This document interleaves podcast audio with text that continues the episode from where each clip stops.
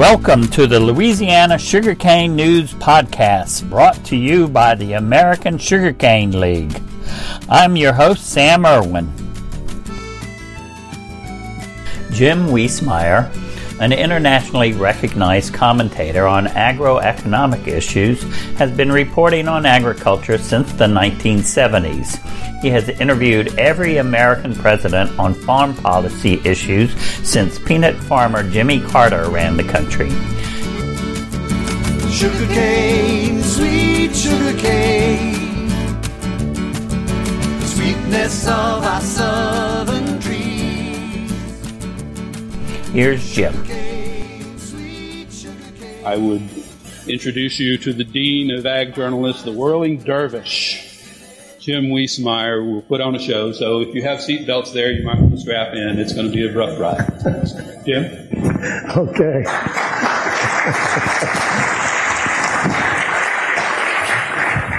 Thank you. You know, I'm going to tell you about Trump from what I know and feel comfortable with in about, you know, 45 minutes of comfort, okay? Because I don't know what he'll tweet. Covering him for two years, I always say each year is like a dog year. It, it feels like 14 years. Uh, I'm exhausted, but he isn't.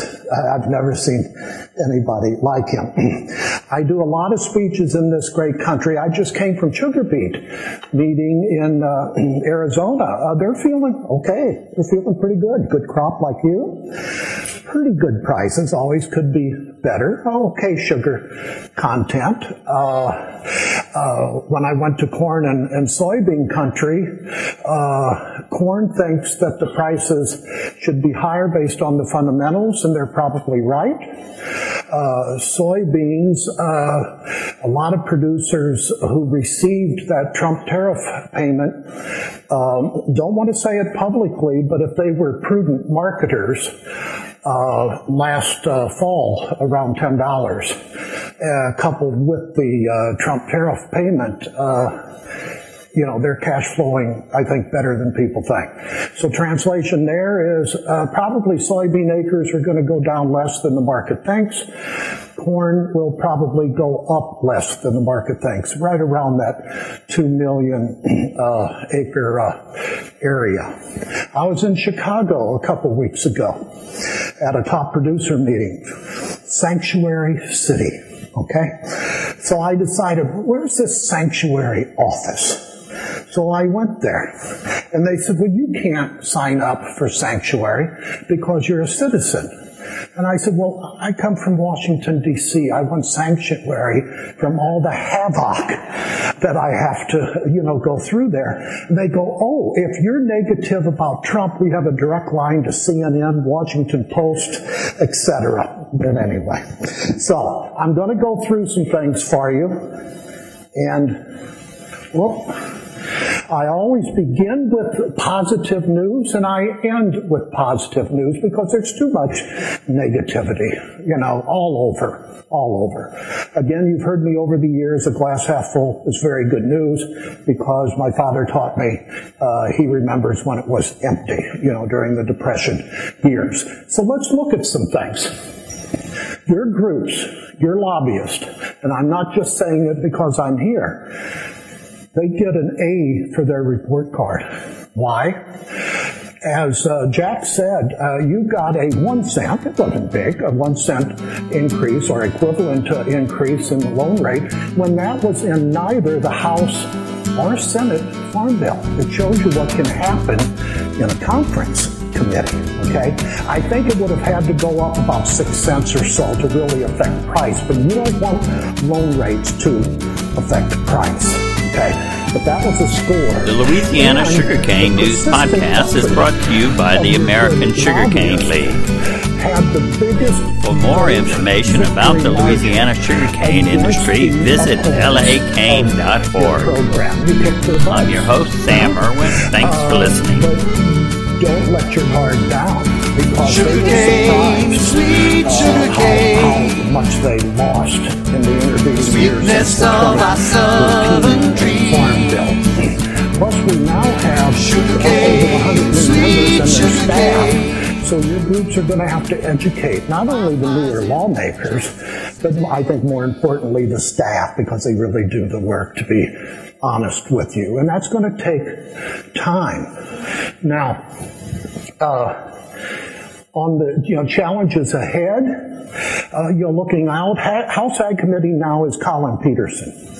Uh, he knows he knows sugar beets. He comes from the you know you, you know biggest uh, you know beet growing district in the U.S. And if you know beets, you better know cane. Okay, uh, but and he has protected that program in an expert way for many years now. But uh, he either may not run in 2020 or he's uh, he's starting to give the signals that uh, to pass the baton. And uh, he knows the other people on his committee, while uh, intelligent, they need a lot more education. So that's another endeavor. If he were not to run and the Democrats uh, regained control, uh, I mean, and, and, and kept control of the House, it would be David Scott from Georgia, at least a Southerner. Pat Roberts from the Senate Ag Committee is not running for reelection in 2020, so that would mean Boozman from Arkansas, again, at least from the South. And uh, if he d- did not take it for whatever reasons, the next chairman on the Republican side would be uh, Senator John Hoeven. Uh, I think very good news for the overall sugar industry. Uh, he is one of the more intelligent senators. Yeah, he hasn't seen a camera he doesn't like. I mean, he's very talkative, but he uh, knows your program, and he works very well with Southern lawmakers on sugar program. So watch those people. Jack mentioned uh, appropriations. you have uh, key appropriators. The head of the House Appropriations Committee is Nita Lowey. She's a Democrat from New York, and I think she came around actually on that sugar amendment this time. She doesn't uh, always, uh, you know, is the case. Hoeven there's that name again, is the House, it's the Senate Ag Appropriations Committee chairman. So you have to know uh, who's uh, who's in place there. Uh, as far as the budget, with the divided Congress, I see agriculture continuing to be lumped in into uh, you know uh, multiple department appropriations. Now that's not necessarily bad because then that limits the number of amendments, if any, that can be attached. And uh, you always have to fear amendments from these people who want to do away with your uh, program. I do not see a, a, big thrust to cut, you know, government uh, expenditures. Uh, in, a, in, about a month, you're going to see President Trump uh, unveil his his budget proposals for fiscal year 2020. Just you know, disregard them. Uh, both Democrat and Republican presidents always propose cuts, and uh, significant cuts the last few years for agriculture. It just will will not happen, especially at this particular uh, time.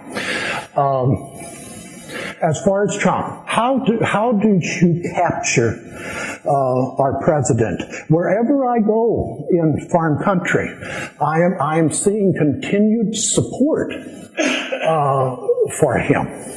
Now, in some of the soybean country, uh, there's a, a, clock ticking because they can feel the pressure going on with the uh, China uh, uh, aspects, and more on that later because I think trade policy is one of the most important topics in Washington right now. But he's proudly politically incorrect.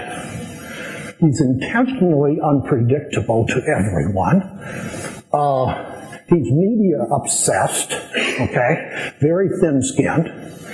He's speaking directly to the public with his tweets, and um, I don't blame him in a lot of different ways. I just wished he wouldn't tweet as often. But he knows that that's what helped get him elected because of the mainstream so-called press was against him. I'll have more on the media later. Uh, I think he made a mistake on the partial government shutdown. Uh, the one plus side is it, it did show in the record 35 days that the government was out, and I don't see another government shutdown this calendar year. Uh, the Republican leadership in the Senate, led by Mitch McConnell, Republican from Kentucky, uh, will probably make sure that that doesn't happen again. Trump could have had the same thing that he eventually got when he signed uh, the, uh, the measure to get the government back uh, in December. You know, it reminds me, you have to know when to stop, uh, you know, things. I remember when I was growing up in the Catholic Church, you used to have to, you know, go to confession and you have to say your confession. And I used to roll them off. I used to say I kicked my brothers and sisters, etc. But one day my father, you know, Father Deneen said, wait a minute. And I was just shocked. He asked a question. He goes, how many times do you kick your brothers and sisters? And I said, you mean I have to start counting? so I stopped. so this is what lawmakers ought to do. If I, I hear many things, uh, not just in the rural sector, uh, but in the cities, when, when I tell people that I try to cover the White House and Congress, one thing uh, every one of them say is, why don't lawmakers' salaries be uh, cut off if there's a government shutdown? That's, that is uh, significant. Uh, I don't have to do a poll on that one, but you will not see that happen. It's just, you know, self-preservation. Okay? Now look on the right side. What has our president done? He's done a lot of things, not all, but a lot of things he campaigned on. And if he, if he runs for reelection, I think this will be his message. He's remaking global trade, uh, high risk, high reward, China. Uh, tax reform and cuts. Now, a lot of people saying, oh, the tax cuts were for the rich. Uh, I think it did make a difference in, in uh, more than a few corporations and companies. They're people too. And they've reinvested uh, some, bought new equipment, uh, became more efficient, etc. I, I, just will never be negative on a tax cut wherever it uh, you know goes. Controlling immigration. He's trying to control immigration. Other than the current price situation and the financial situation in parts of uh, agriculture that's beginning to show some yellow caution flags, especially in the Midwest. Uh, there's two other big issues in farm country. Uh, where do I find labor? How do I keep labor? And three, healthcare cost. And that's the next one. I think there's a consensus building in Washington, even between Republicans and Democrats, on trying to get a handle on drug prescription cost.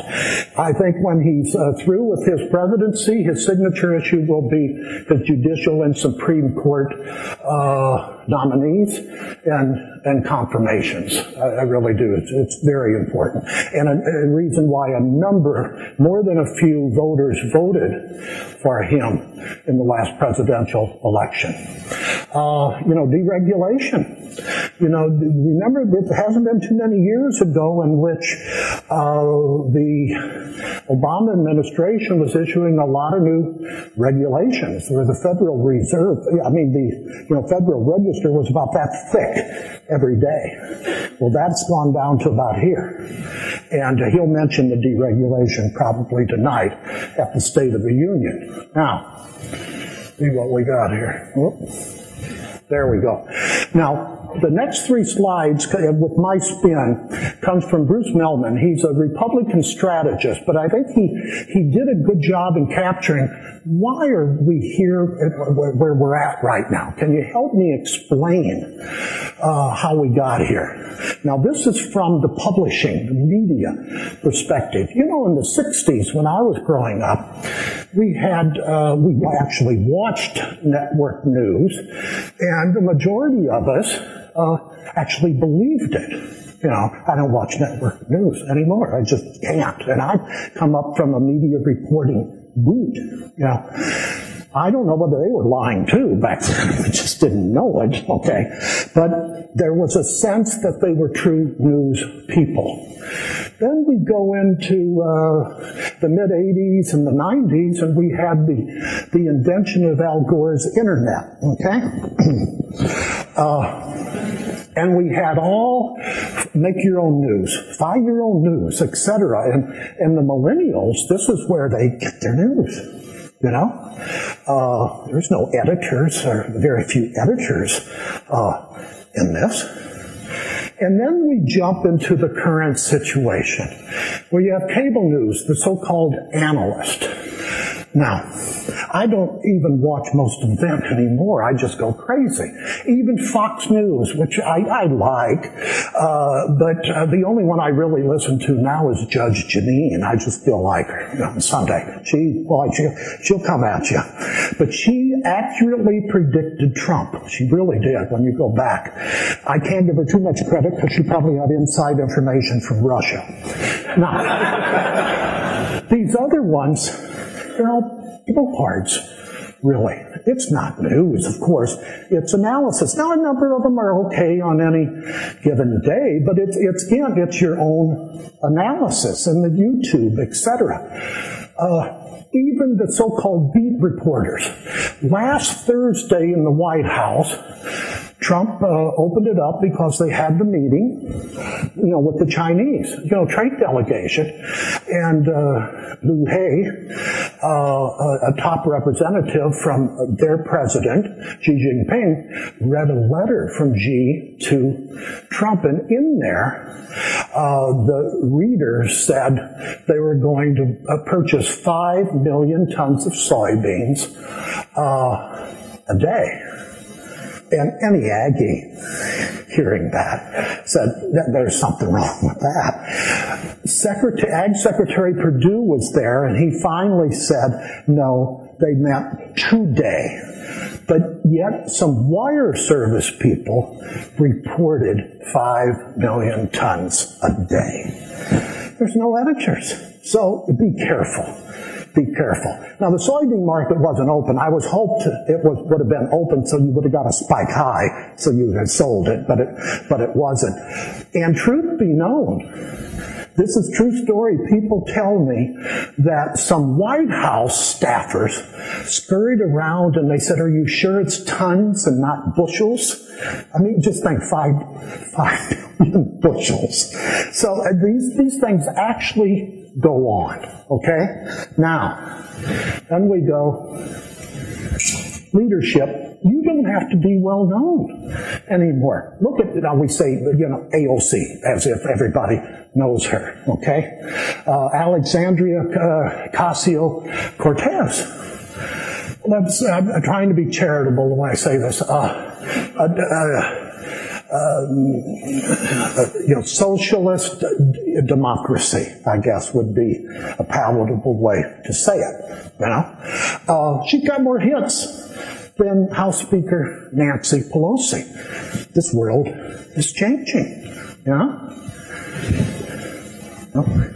On the presidency, the old rules don't apply. You saw that the last election, and it'll go in spades this time. You don't need more money. I mean, look at all the money that uh, Hillary had versus uh, Trump really didn't uh, spend all that much in, in, in comparison.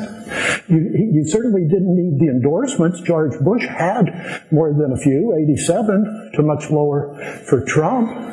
And you didn't need the so-called elites with the newspapers, the lawmakers, etc. Look at Hillary versus uh, uh, Trump. And then uh, you didn't even need more votes. Hillary got 2.4 million more votes than uh, Trump did, but that was California. You know, so uh, so oh, how did he win? You know how he won.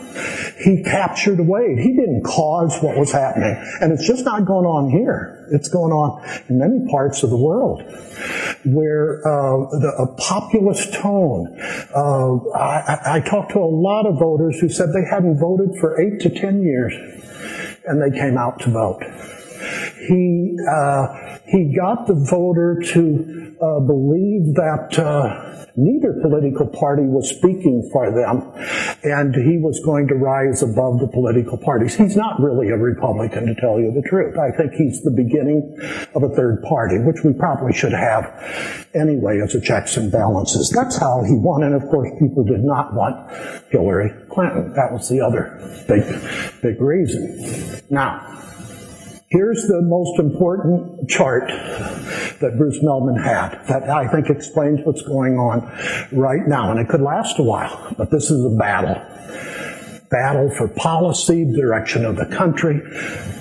The group whose thinks change is coming too fast around the world. Brexit, uh, we have to be politically correct, you know, uh, made in China versus, uh, you know, the globalism versus change is coming too slow. Seeing a lot of Democrats in this category. They want to change. They want free, free things. Free health care, free college, etc. Eh, don't worry about that it costs $3.2 trillion a year. Ah, don't, don't get into details. And that's capturing a lot of younger voters. Well, of course. They want free. Yeah? They got 20, 30, 40, 50, 60, 80,000 dollars in debt with college. So this is a siren song. So this is the, I think, a test of where we can, we can sell capitalism again, uh, versus the new version of socialism. It's a big, heady issue. I don't know how it's going to end. I think capitalism will win out because we've got winners uh, in that, and it doesn't bankrupt us. Here's one. You think we're in a litigious society? Yes. These are all the state's challenges of Trump on immigration, tax, energy. You've seen them and heard them in the news of how if someone doesn't like what he announces, especially in executive orders, they seek an injunction, and frequently they get it through the Ninth District Court, which is quite liberal. But look at that versus the other presidents going back to Reagan. I say, where is the courts when you really need them? Because when the guy who uh, complained about the NFL game between the Saints and the LA Rams uh, that he wanted to play over, he lost that battle. Okay, I didn't want either team to win uh, the uh, you know Super Bowl. Forget New England, but I rooted for New England because you should have been in it. You should have been in it. So, where the courts when you need it? Now, things can get done.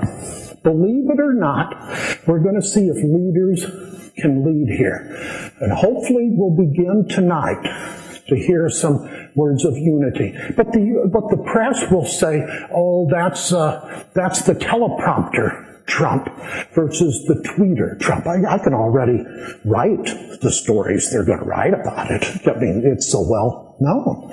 But we're going to see. We're going to see if the, how the Democrats react in the audience to see whether there's any chance to go back toward the middle from both political parties. The potential deals, I'll talk about the, well, the left is easy to talk about. The Democrats in the House now have the power of subpoena, so you're going to have investigation after investigation after investigation. Will they overplay their hand?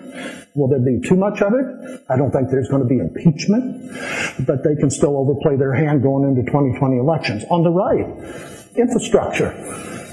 That's one of agriculture's comparative advantages. Our river systems, our railroad systems, our highway systems, our port facilities. I don't think I have to tell you all that. Uh, but they're in need of reform, improvements, and some new facilities, and it takes money. Uh, perhaps creative use of money. Uh, I've talked about drug prices, uh, trade policy, the U.S. Uh, Mexico Canada agreement, NAFTA 2.0 Oh, uh, the Democrats are signaling uh, they want enforcement. They usually do, and I don't blame them for that. But you can do that with side letters to make sure that this agreement is enforced. But if agriculture hasn't taught the country and Congress anything, in the almost two, uh, almost year that we've been through the Trump tariffs relative to the war, or whatever you want to call it, with China, it's the importance of market access. Uh, I, I, can't understand any farm group or commodity group that's going to be against the USMCA. So I'm not looking to Farm Bureau for their they'll they'll try to push it, and, and, I think that's the right approach. I'm looking at one of my few times in my career. I'm looking at the National Farmers Union. Why, why would I say that? NFU? Uh, they have never, as a farm group, come out in favor of a multilateral trade agreement. Never. So if they don't come out in favor of this one, does that mean they don't want a North American market like we have? That despite what Trump says that NAFTA is the worst trade agreement ever, he's wrong. Tell that to a corn producer or a soybean producer or a meat producer, especially pork and dairy, etc. So I'm going to look to them. I think it'll eventually, you know, get approved. More on that later. Disaster aid. Uh, that's where you do have bipartisan empathy. Uh, when the chips are down significantly, no matter where in the country is, it is, they usually come out, out with multi-billion dollar ad hoc disaster, and you're going to see another one, big, big one, coming out as part of this appropriations bill that will eventually, you know, be done. I know a number of you told me, uh, you had, a, you had good tonnage, uh, you had okay prices, but a number of you had harvest problems, but not near anywhere on the disaster side. Now, I, I think a lot like a Midwest person, even though I've been in the East for over 40 years, and the first thing I thought was, well, do you have a, a, a harvest uh, cost insurance policy? There isn't one, you me. Why not?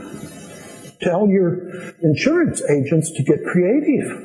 They, they have the, the data, because you know your average uh, harvest cost, so they can put a parameter of risk on it. There's a back, you can come in in a back way under revenue assurance, uh, you, you, know, different ways. But I would behoove you to go for uh, harvest cost insurance especially a number of you told me, it's uh, the price of diesel, of, of, of, what it costs you at the tail end of an extended harvest, etc. So look into that. Uh, tax extenders, if you're biodiesel, the program lapsed. I think uh, Senator Chuck Grassley is the Finance Committee chairman.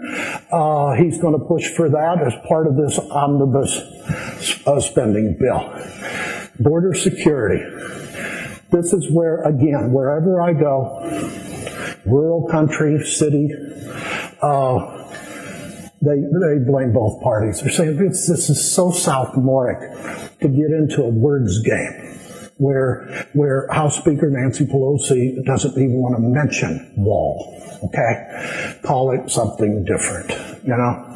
Uh, but there is, I don't know whether it's a national emergency, but Republican leaders do not want Trump tonight to say he's declaring a national emergency in order to get the wall started. Of course, it will go right into court if he were to do that. The reason they don't want him to is the precedent that it would set for another president, let's say a Democrat, coming in and saying, looking at climate change, or whatever you want to call it, and saying, this is a national emergency.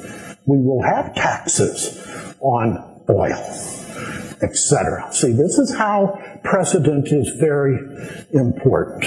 Uh, think about the president that uh, Democrat leader at the time, Harry Reid from Nevada, got upset at the Republicans for not approving some uh, nominees in the justice area. So he changed the rules to you didn't have to have 60 votes to break a filibuster, you did 50, majority. You saw the significance of that when the Republicans got back into power, and they did it for a Supreme Court justice. That was big. So precedent is important when you watch that debate. Now, can the Senate really deal with Trump if we have at least seven Democratic senators running for the presidency? Because they're going to showboat. It's just that's politics. Do they want to give him any victories?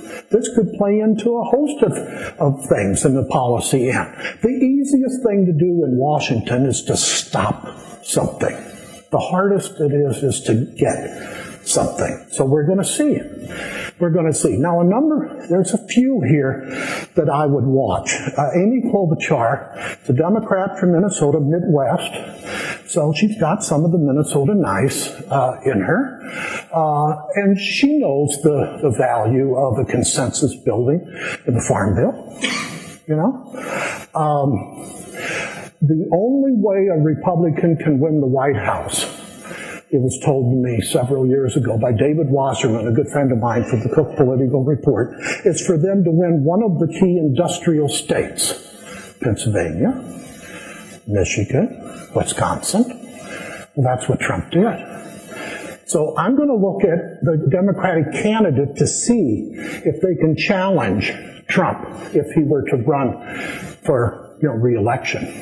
If it's Joe Biden, again, the millennials wouldn't like that because they want a younger person uh, on it. The Obama coalition, even though Biden was his vice president, uh, they may be leaning towards someone that can galvanize the old Obama coalition. Uh, you've got today on the Oprah show, she's going to interview uh, uh, Beto, uh, Beto O'Rourke.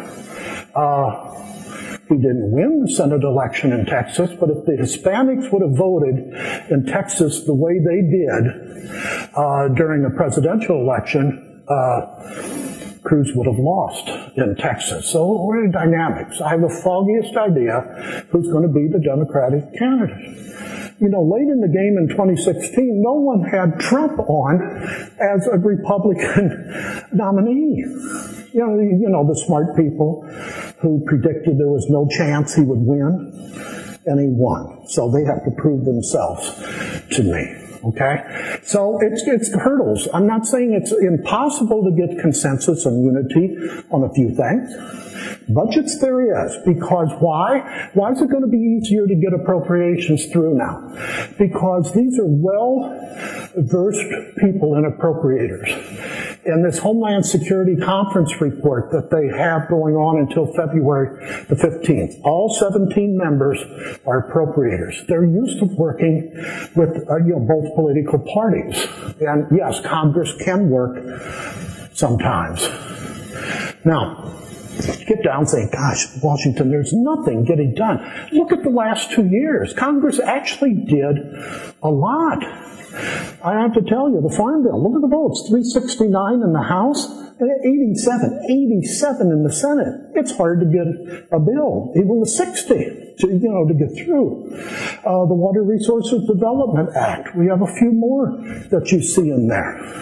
Uh, so things can get done if it's educated and if it's, uh, you know, goes across party lines and doesn't get involved into uh, the next presidential election. Very little is going to be done next year. So the third year of any first term president is key to get things done. It's also good, by the way, for the equities market. Clear correlation of uh, almost a booming stock market the third year of any presidential uh, uh, uh person in the White House. Uh, you know, whenever you get down on your commodity prices, I've got an angle for you because I use it all the time, especially in the equities market. In December, oh, it was ugly. You know, 401k was 301k again. Oh, it just was horrible. So I'm going to give most whenever I depart. You know, all great men are dead, and I don't feel well myself. Okay, so when I do depart, I'm going to leave all my uh, money or whatever assets to one nephew, my favorite nephew. I haven't told him that. But I call him up when the market's really down. I go, you had a bad day. Okay? and I just go drink a beer. You know, I have fun. So, you know, do that for yourself and you'll make better decisions so you won't have to worry. Younger people in the audience, don't, don't even look at your, invest, just buy the dips. Buy the dips. Okay? Now, I think we're running out of battery. Whoop. There we go.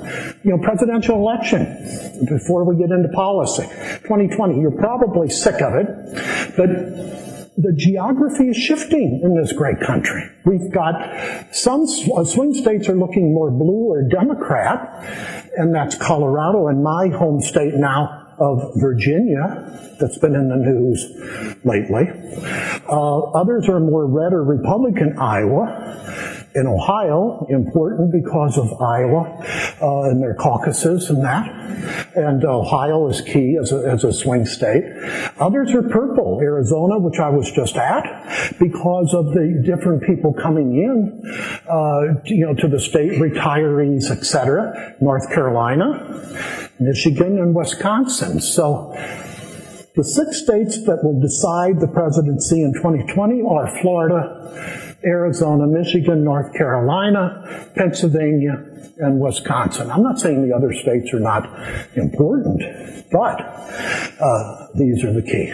These are the key. Um, Trump has a foil now. You know, you've seen him. He, has got to have a foil. Now it's House Speaker Pelosi and the Democrats. Will they overreach? What are they doing?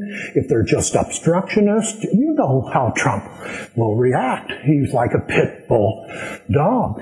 Now Pelosi won an initial battle, you know, uh, on the on the wall, and the government shut down and uh, the State of the Union address that she delayed for a week, and he got even a little bit. Remember when he uh, wouldn't authorize a military plane for her to go uh, uh overseas?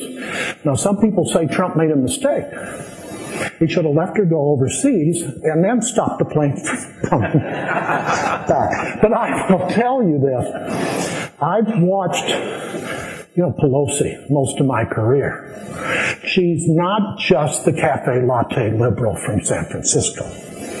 Uh, she was born and raised in Baltimore, Maryland, when it was run uh, correctly.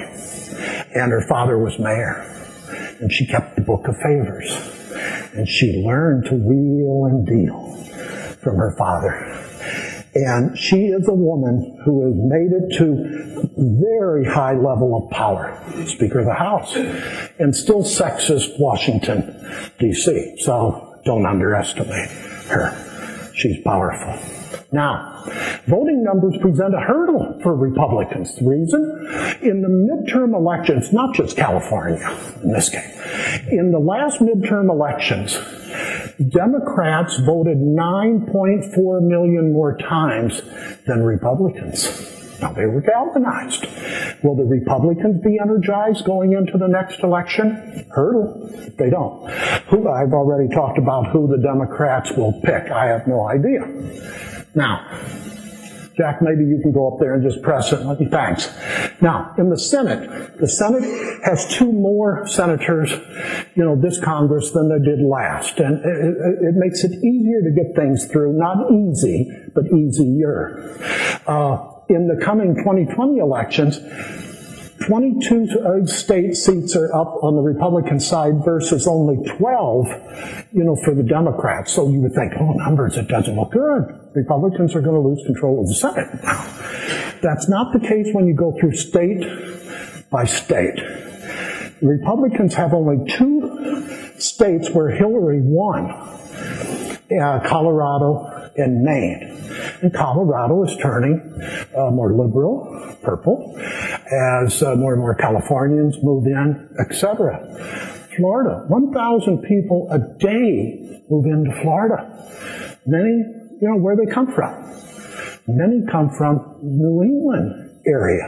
And they bring their voting proclivities with them. So Florida is changed. Texas, when uh, no tax state, so they're getting a lot of corporations to move into Texas, California, elsewhere. And what do they bring with them? In many cases, people, and they vote. So Texas is changing. Um, the Democrats need a net gain of four seats if the Republicans win the White House, three if the Democrats win, because the vice president breaks ties in the Senate.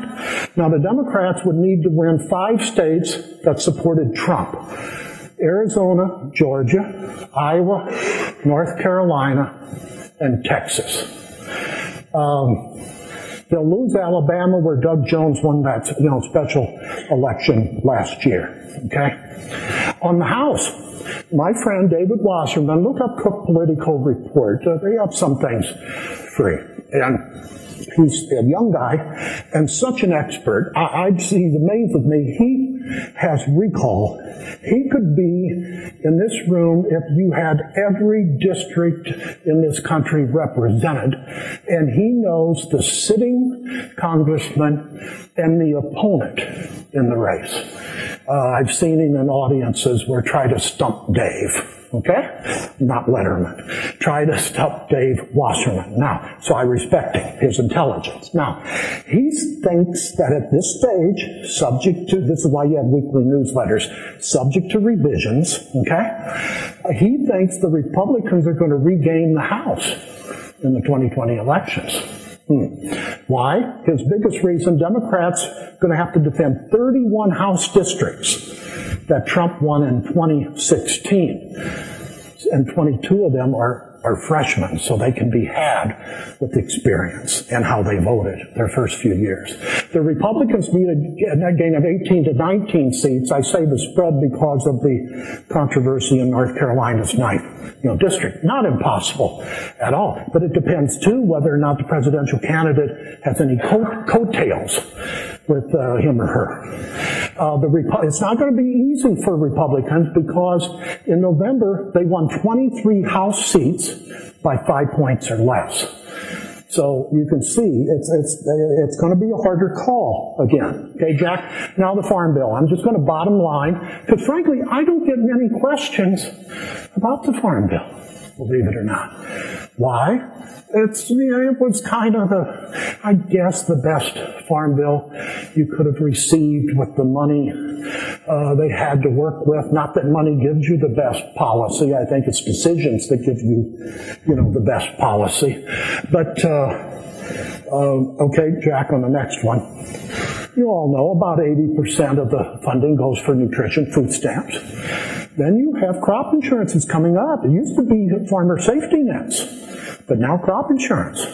Uh, I will always, uh, you know, comment favorably on the insurance. I like to call it insurance program. Uh, because it, it's made the difference of profit and loss for too many farmers for too many years. And uh, Oh, lawmakers, many still don't know the big checks that you all write for you know crop insurance. They're amazing that your eyes bug out, so that you uh, you know farmers have skin uh, in the game. I was in Mankato, Minnesota a few weeks ago. Uh, about 15 degrees below zero. Winds uh, 30, 40 miles an hour. Uh, snow on the road. Of course, they clean their roads. Spot you could eat, eat off of them. Of course, they had their meeting. Uh, last week I was in Mississippi Farm Bureau. They had a forecast of two inches of snow, so they canceled the second day of the meeting. Talk about differences in regions. Yeah. But at this Minnesota meeting, I don't know how many corn producers came up to me and said, you know, I had an okay year in corn, good year in beans. I had 70 bushel beans, average. Yeah.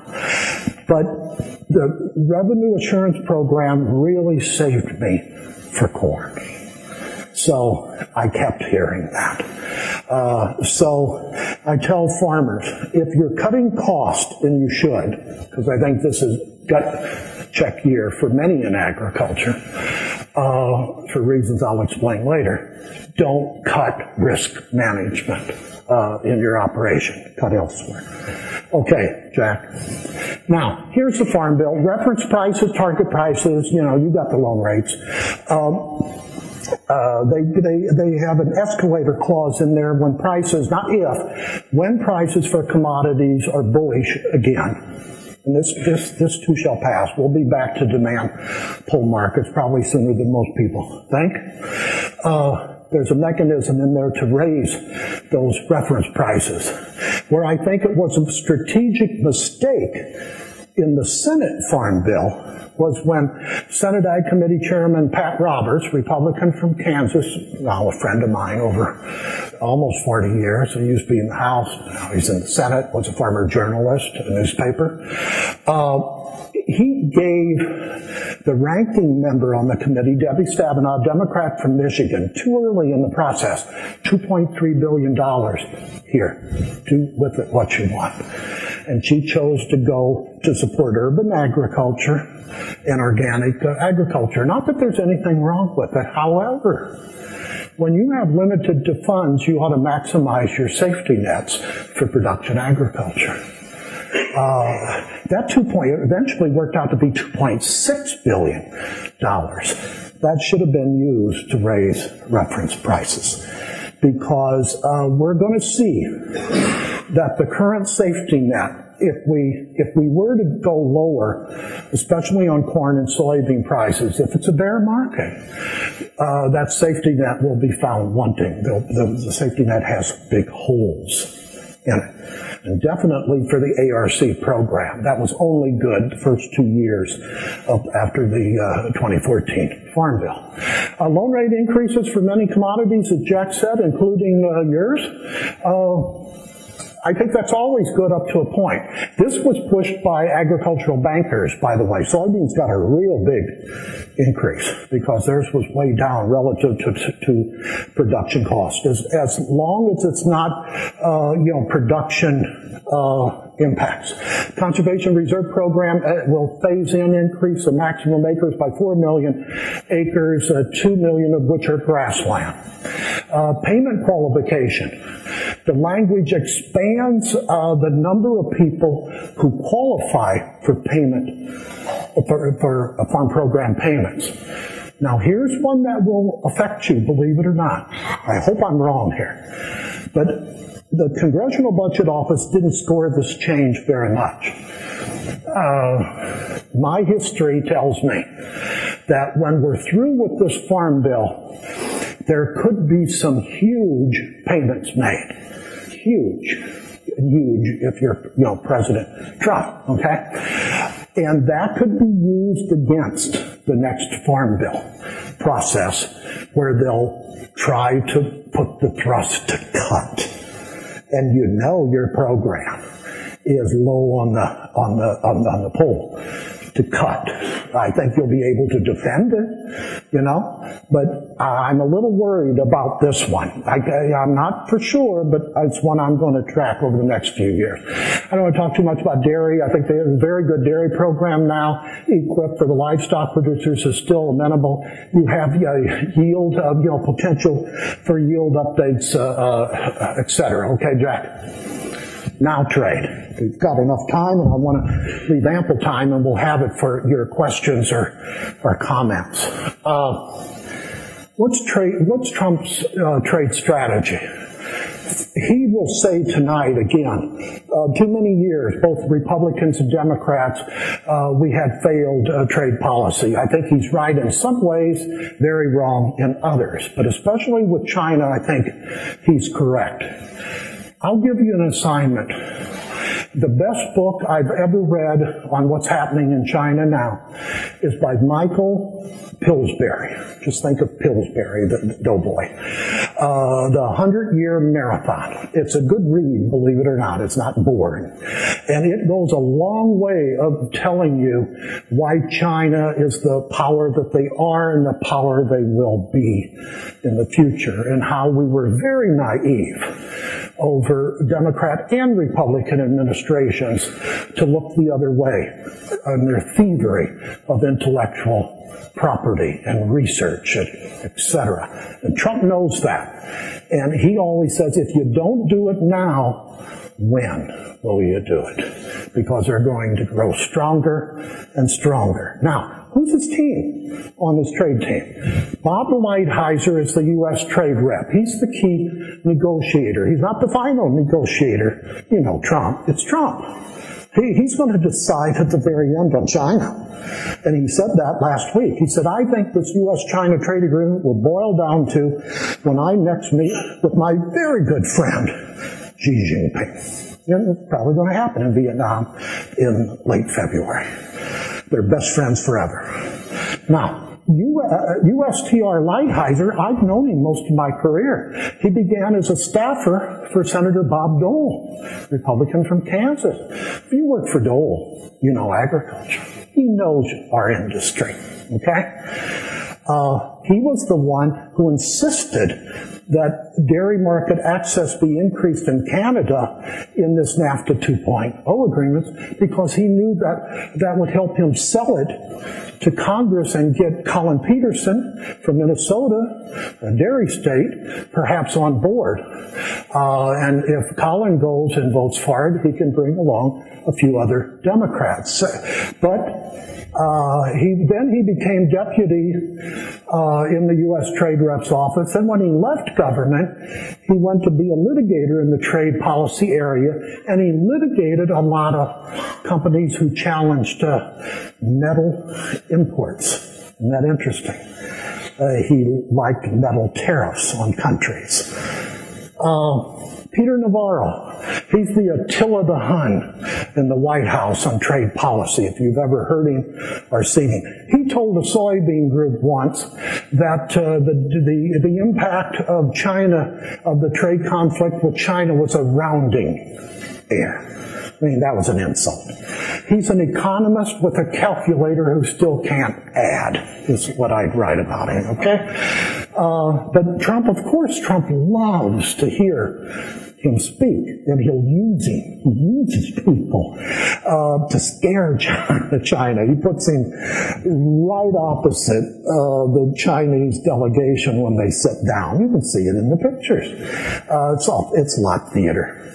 Uh, Wilbur Ross, Commerce Secretary, made his initial money metal tariffs. Isn't there a theme here? So that's why early in the administration they invoked tariffs on uh, aluminum and uh, uh, and steel. So there's a reason for this.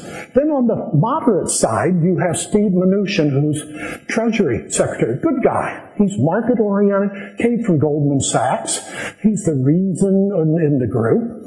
And uh, he's going over in mid-February with Lighthizer to Beijing to lay the groundwork for Trump and, and, and Xi uh, talks. So hopefully we can get into a comprehensive agreement with unambiguous enforcement is the way they say it. So he's important. So when he speaks, listen. Uh, Larry Kudlow is just a chum. Uh, he's National Economic Council advisor. Um, if you watch MSNBC uh, or Fox Business Channel, both pretty good from from the business side. They're not like their alternative cohorts in the political end. Uh, he's frequently on it. I think he has trouble with numbers, even though he's National Economic Council guy. But he has the ear of the president, so at least listen to him. USDA Secretary Sonny Perdue is on this list. Uh, Mr. Perdue successfully fought Trump from leaving NAFTA in the early months of his administration because he gave uh, Trump a series of char- colored charts. Don't give Trump much to read. He just doesn't read. You know, he likes charts. You know, and if they tell a story. Yeah. And uh, he put out the charts to show how significant trade with Canada and Mexico was to certain states, of which he won in the 2016 election. Now that caught the president's eye. So um, Sonny is a trader, T-R-A-D-E-R. And when he first interviewed with Trump, Trump remembered that. He clamped on to that. Actually, came back to Sonny Perdue. Uh, and because he knows risk. Sonny knows there's risk, uh, winners and losers in policy decisions. It's not easy. There's always going to be a winner and loser if you make a policy determination. Sonny, as a commodity trader, knows this. I think it's in good stead. Now, if we were to go into a continued trade war with China, and if we don't pass this USMCA, he is going to have to make some decisions himself because he's going to be under the albatross in the ag industry. So his final report card is to be determined. No one wins in a trade war we have comparative advantages as our country. I've already said in the transportation end. Uh, our soil end, in many cases, again, you, you don't have the soils like I grew up with in Illinois, black earth. You didn't have to pay for earthworms to fish, which I do now in Virginia. You know, uh, the river markets, the just just the, the procurement end, the, the transport, the processing end, uh, the mills. You know, uh, all the systems. We have a pretty good system.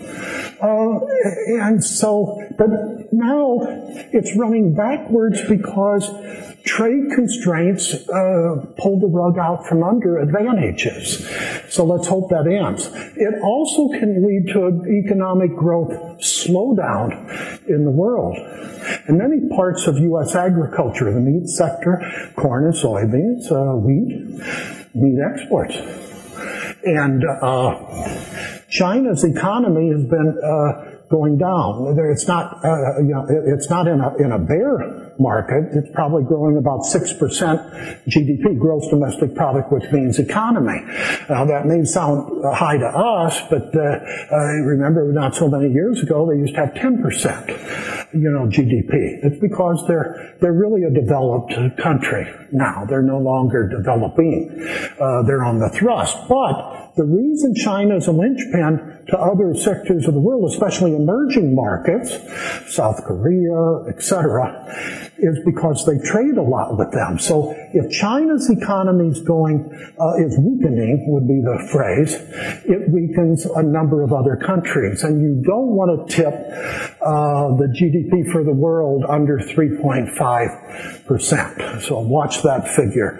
You have real robust markets in agriculture when world GDP is 4% or higher. Just the history shows that. So this is why all this uh, is important. Okay, Jack? Now, here's Trump's grand strategy. And you've seen it now. We, we've seen it enough, but if you read his book, you would have known that. Part of the deal. He's following through page by page. People say you can't run the government like a business.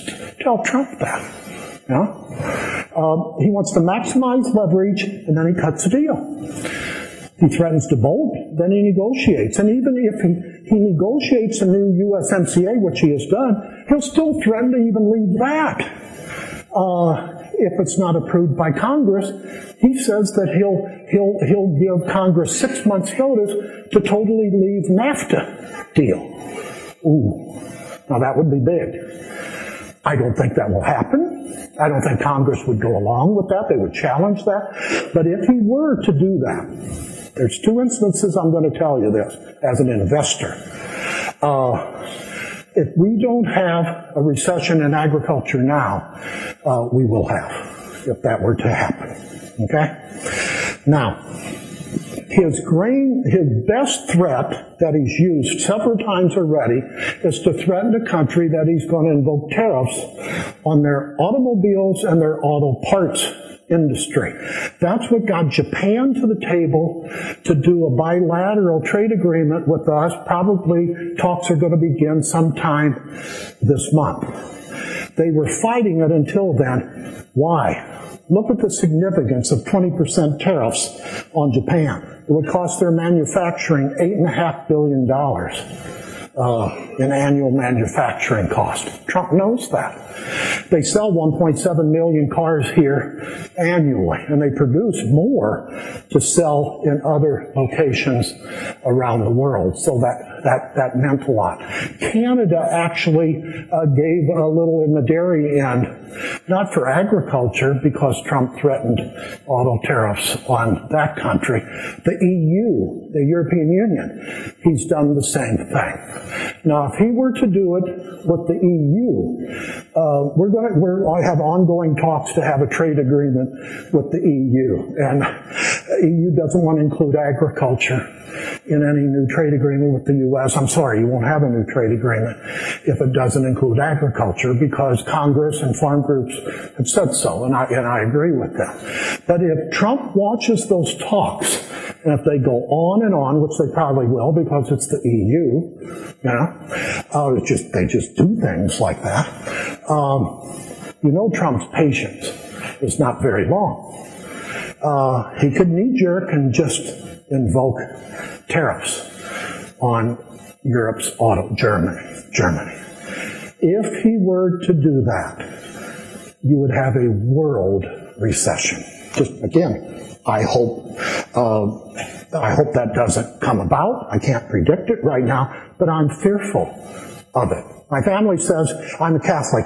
They, they say I'm a Catholic Jew because I worry all the time. Okay? I just go to bed and say, oh my God, what if this happens? You know, defensive equities. Okay? Now, uh, so what did Trump do for agriculture? He eased some of the pain via those tariff aid payments. They've made, uh, as of today, $6.4 billion in payments, the majority of which have gone to soybean growers. Uh, over 800,000 farmers have applied for those payments. So they've got a, about $1.2 billion more to pay out. That cushioned the blow. Of course, that didn't make it, uh, uh, uh, you know, real a, lot better, uh, you know, because the numbers. China used to buy 30 million tons or more of U.S. soybeans. over 60% of U.S. Of, of U.S. soybean exports went to China. And that has unleashed a lot of implications where China's buying from Brazil and Argentina and set off more investments around the world. And that's not going to change. Okay, Jack. Okay, bottom line, USMCA will Congress approve in 2019? Yes, I just don't know when. Uh, but the Democrats will extract money for trade adjustment assistance to to uh, lot, millions of dollars uh, in order to uh, train you know people for other jobs. It's not all bad, and they'll get uh, side letters for enforcement. The metal tariffs. Here's another one that I'll guarantee you higher prices the day that it's rumored that's going to be announced. If we still have metal tariffs on our allies, Mexico and Canada. And Trump pledged that if he got an agreement on the USMCA from Canada and Mexico, not from Congress, that he would lift those tariffs. He hasn't. So I don't know whether he'll say anything about this tonight. I hope he does, because that'll lead to higher cash prices for a number of U.S commodities. So listen for that tonight. The EU I've already talked about. Japan I've already talked about. Uh, China, let's go to the next one because this is what it's up.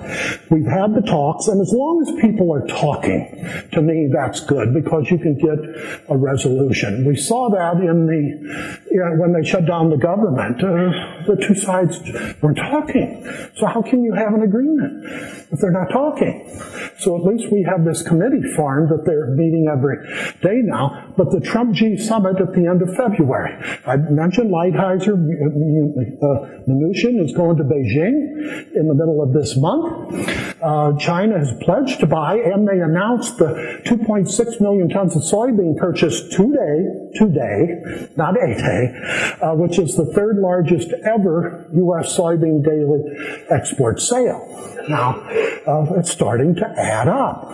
They're also going to buy some corn, wheat, maybe some sorghum, uh, hopefully some meat, especially as this agreement uh, continues to unroll. The hurdles is the big ones is intellectual property, business investments, etc. Because China will concede a few things, but uh, a sense of power too. Xi does not want to be seen as losing too much power in this agreement.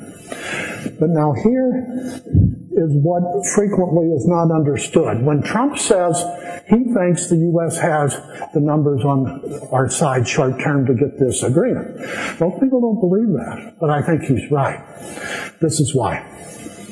Uh, if you were to go to China in the major cities Some beautiful buildings now. I remember when they didn't have hardly any in 1980 when I went there at the end of their commune system. And now I go over and it's just like a two-year education every time I go back of the the, uh, the the progress that I've seen them make. But when you go in the cities, you see a lot of buildings, new buildings, but they're un- unoccupied. Number of them. So why is that? They're beginning the process of moving many of their 800 million, which they call peasants, in the rural side into the cities. Why? They want to industrialize their agriculture. Right now, they're mini plots, not mechanized much at all. They want to start with the big tractors and the combines and larger hectareage and acre farms. That's going to take a decade or so, but they're beginning the process, but they have to move people. So in order to, to, to encourage, of course they will tell if they have to, but uh, they'll enforce it. Uh, they give them a room, a condo, if you will, apartment in these buildings, and then they give them another one so they can rent to another person who already is in the city for income until they find a job. Now, when they find a job, a lot of the times it's in manufacturing plants. Now they have to uh, export a number of their products. If you lose the U.S. market, Xi's plan uh, cannot be executed. Trump knows that. Now that's all in Michael Pillsbury's book, so read it. Now, uh, last two, and then want to open up for questions. Farm income transition.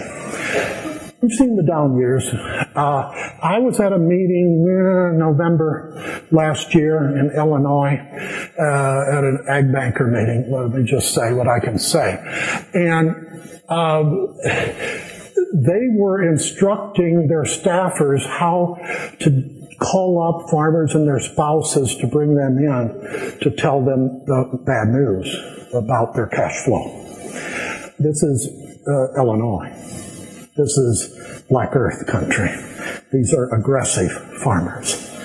Uh, go to the next one we have lost 70% of working capital aggregately in agriculture since the peak in 2012, the go-go years, you know, where thank goodness we had two or three, not just good years, very good years. That's equivalent to you get uh, good sugar content, uh, good tonnage, and record prices. It's about the equivalent here, is how I translate it. But farmers have eaten into not just a chunk, a big chunk of equity.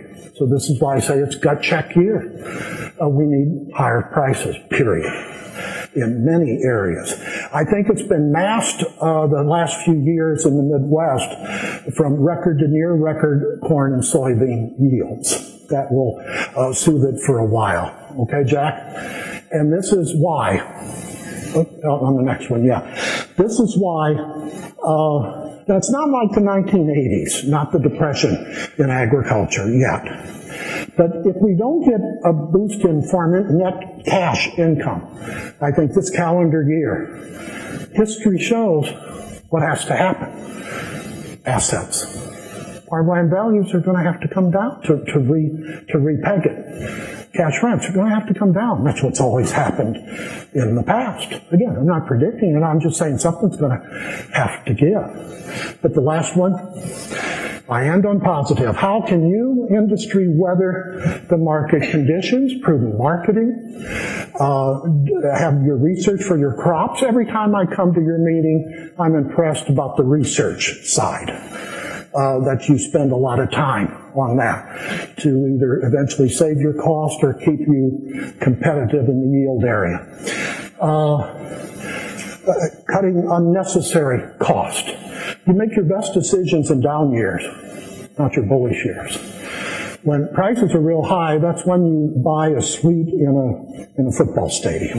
Okay, that's what I see happening throughout my career. Yeah. At least they maintain their value so you can sell it. The difference in this downturn that I see that I didn't see in, 19, in the 1980s is farmers are more willing to sell, if they own land, a parcel of their ground to keep their standard of living. I'm beginning to see that. A lot of sales on the book are not public, by the way, in the Midwest. I've seen a lot of sales occur that's never announced publicly. Uh, Federal Reserve, what's going to happen to rate increases? It's either going to be one or none. That's what uh, most of the smart people tell me. U.S. economy, pretty good. And if we can get rid of this uncertainties, our business and markets, they don't like uncertainties. Trade policy, China, you know, analysts in commodity markets, they hate policy. They hate politics. But now they have to watch it. You know, they're used to one plus one equals two. But on a good day in Washington, one plus one equals three. On a good day. But smart people have a hard time understanding that. So, I think we have now prudent uh, monetary policy. The State of the Union address, uh, watch his topics, watch his tone to see if there's any chance here in this calendar year for consensus building, both political parties. The other positives, longer term, we're still the home to the greatest innovations and the innovators in the world. We see it in the ag industry all the time. We're in the throes of the second industrial revolution in agriculture. Over 90% of the drones over the next decade will be for what one industry, agriculture. Just in Arizona, saw continued use of ag robots in the harvesting, planting, etc. Uh, that's going to continue. Last few years, I've seen 24/7 fully automated dairies, ag robots, uh, and they've got the uh, price down, you know, break-even price down from seven years down to five years. So that's what agriculture has always done when they've had a labor issue uh, they seek elsewhere because they can't count on Washington. I, I, think there is a way, a consensus building for an immigration bill, but it's sensitive. Ooh, it's sensitive. Uh, but the industry is not waiting. You know, I tell people, you know, my father dealt with it uh, when he was growing up. They had 13 kids. That was their solution to labor. Do you want to have 13 kids nowadays? I don't think so. I don't think so. Now, we're still a credit-worthy nation with great talent, as opposed to Europe. Look at Europe's banking situation. Not good. That's another worry I have, okay? Uh, diversity and population growth. We're one of the only, I think we're the only major developed country that has a higher population growth. And our distribution of, of the population, younger people at the base, growing, and then it goes this way, and then we have the older people, like myself, 68 million, you know, baby boomers are, quote, retiring. That's a good sign. Russia's the complete opposite. In a few years, Russia won't have enough men to even uh, you know, do their military. Yeah, that, that's Russia. They're going to have problems.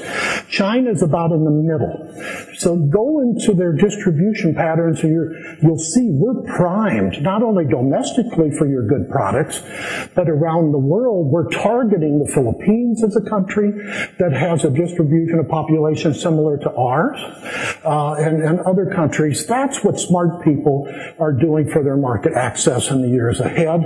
And the last one, we're still in a world in need a protein. And uh, sugar's sugar's a protein. You know, you, you need a, a spot of energy. What's be, what's best? Peanuts. Very good. Very good. If you're not allergic, know, very good. I'd pop a peanut on a plane. Yeah. Uh, so I'm saying you're in a growth industry. Don't let anybody tell you you're not in a growth industry because you are. We just have to have right monetary, fiscal, and uh, trade policy and uh, adequate safety net uh, so you can be left alone alone, quotes, to do what you uh, always have done, uh, produce a very, very good crop. That's my formal presentation. I thank you very much. Thank you, Jim. Jim, I'm going to give you a moment to catch your breath, just, just to add on to your, your trade policy stuff. I, I heard in a discussion with the deputy USTR recently the most uh, cohesive explanation of the administration's trade policy. It's not a joke. Um, he said that uh, all of the trade policy for this administration is focused on one thing, and that is China. Everything else is the underbrush. And so they started trying to remove all the underbrush so that they could focus on uh, China. In order to deal with the underbrush of NAFTA, they had to deal with the sugar issues that were outstanding. And the suspension agreements that they put together were the first uh, step in removing that piece of underbrush. Uh, in the U.S. Mexico Canada agreement, I, I, keep wanting to say I thought the Marine Corps had an academy, but it, it yeah. doesn't. It doesn't. uh, anyway, in, in that agreement, they did uh, maintain our relationship with Mexico and, and accepted the suspension agreements as um, our policy. In Canada, uh, we provided a very small bit of access. It was the access that had been uh, agreed to in TPP before uh, the president uh, tore it up. So there have there was a very small um, change in our relationship with Canada. But other than that, the NAFTA provisions held with suspension agreements in place. Um, and then from there, dealing with uh, the EU and then with Japan, again, it is clearing all the underbrush so that you can fo- focus exclusively on China. Why now? Um, according to him, between 7 and 15 years from now, China reaches a tipping point, and they are the U.S. in terms of a, a fully developed economy that can absorb a lot of blows like we are right now. Um, what we are doing with Canada is, I mean, with China is definitely hurting China. And so that is a part of getting them to come to the table. You can't do that after 7 to 15 years, according to the deputy USTR. You won't be able to have that kind of leverage on them. So that is why the focus is and remains on, on China. Now, Jim, I heard twice you say if the president runs for reelection. so that's my first question. What do you know? I wondered if anybody would pick up on that. You know, forecasting Trump. I'm sorry, you're in the grave. But, uh, um, I, and I'm not saying that because he, I think he'll get impeached. When, when we ever get the Mueller report, if we do, yeah, uh, I don't think that it'll be the uh, the uh, uh, you know the uh, you know fly in the ointment for him. I don't. Uh, he'll probably he's pretty good at assessing things of of uh, if he's going to win or lose eventually.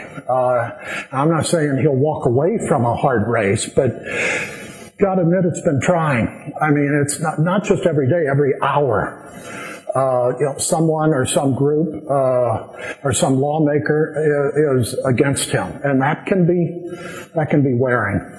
And if some of these things don't go right, this trade policy is key, and uh, he'll start losing Jaron ing some support in rural countryside if he doesn't get a big win pretty soon by planning time, I would say, in China.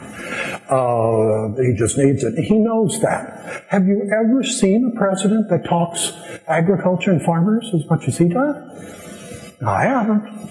You know, he, I know he says the farmers. He loves the farmers, and, uh, but I mean, he's focused on ethanol. Uh, biodiesel, he talks dairy, he talks uh, trade, soybeans, etc. So I'd rather have the focus at that end because I think he knows the uh, the rural uh, uh side. And in elections, the Democrats, the, the, the fear, another fear I have is the growing urban-rural divide the Democrats increasingly are urbanites and suburbanites. Well, they're going to need some rural votes if they if they return to power too. Um, Republicans have to maintain the over sixty percent uh, usual votes of you know for the Republican Party.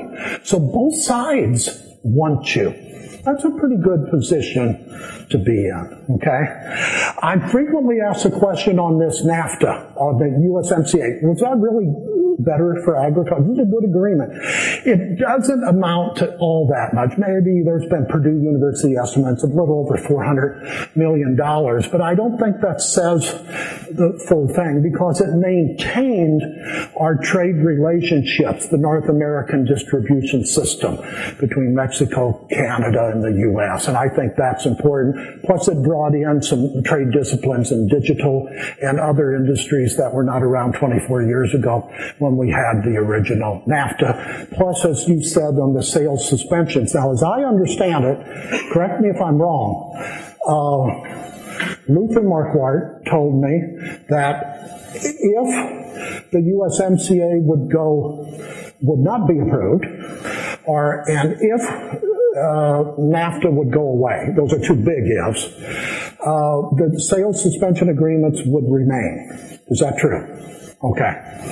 That's something that I think a lot of people outside the sugar industry does not realize. And that was a, a big reason to get that sales suspension agreement. And I've asked a number of you, well, you had a good crop, sugar content, depending who you ask, uh, relatively good price. Why on the prices? The sales suspension agreement usually comes to the top. So policy is important. I think you know that, but you got to keep it. And just to connect the dots, the suspension thanks. agreements were a part of uh, use of U.S. trade law. It wasn't an NAFTA case. That's why. Okay. Okay. Um, Now, see, if you would talk to a trade lawyer to get that, he just did it in 10 seconds. You'd go, oh, you'd have to go, you'd have to faint about the hour it would take for a trade lawyer to tell you that. Okay? That's signal and noise right there. Okay? Now, Sam has a microphone. We are uh, open to taking questions from the audience. If you have a question, raise your hand. Sam will come to you.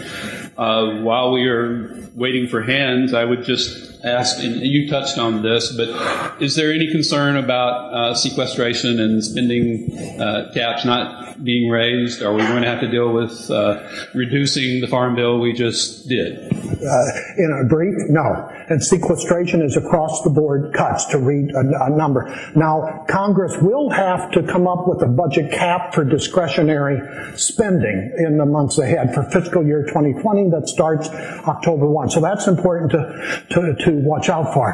What, the, the, uh, there's more of a concern later out in what we call the out years because sooner or later the budget deficit and the debt, and the debt is just an accumulation of deficits, and the, the annual deficits are going to be over $1 trillion again.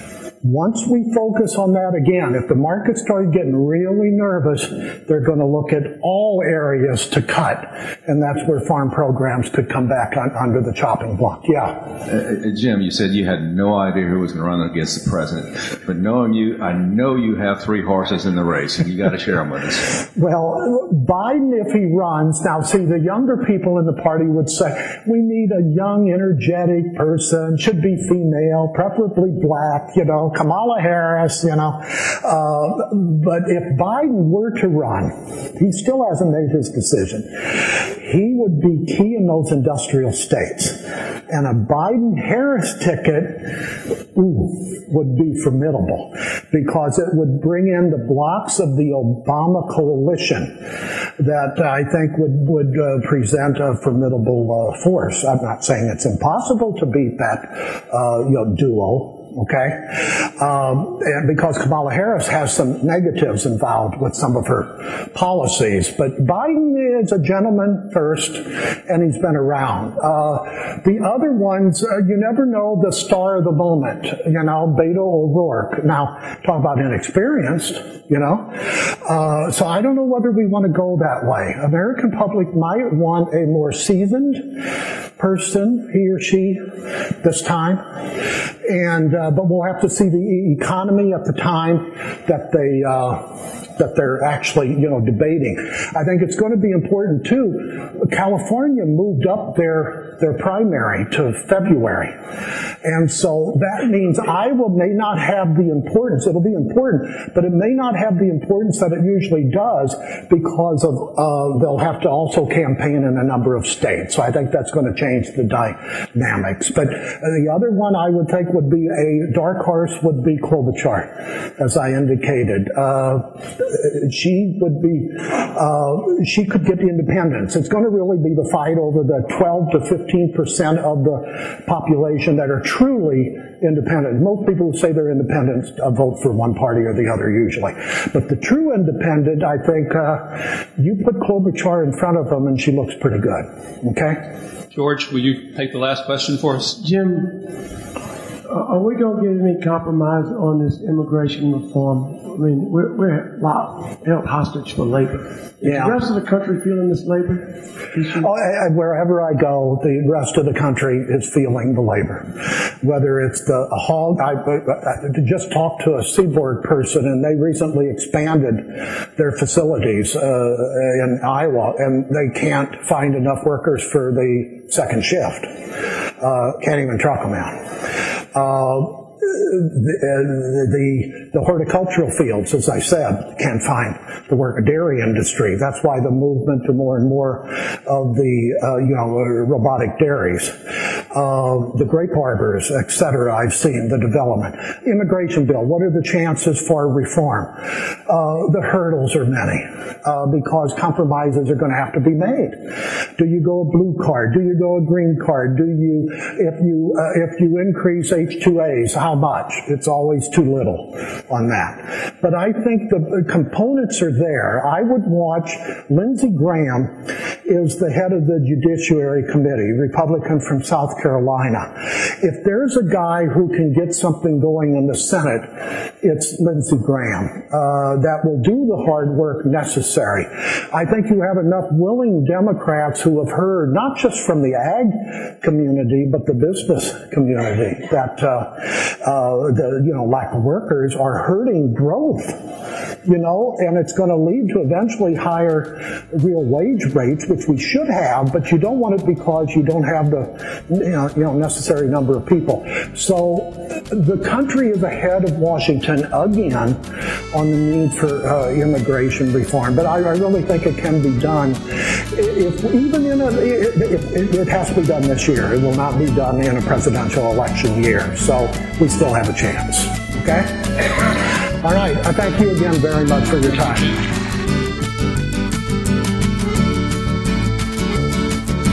Sugar cane, sweet sugar cane. The Louisiana Sugarcane News Podcast is brought to you by the American Sugarcane League. For more information about the Louisiana sugarcane industry, visit lacane.org. I'm your host, Sam Irwin. Thanks for listening. An afternoon shower, possibly. But then the temperatures increase. The men are working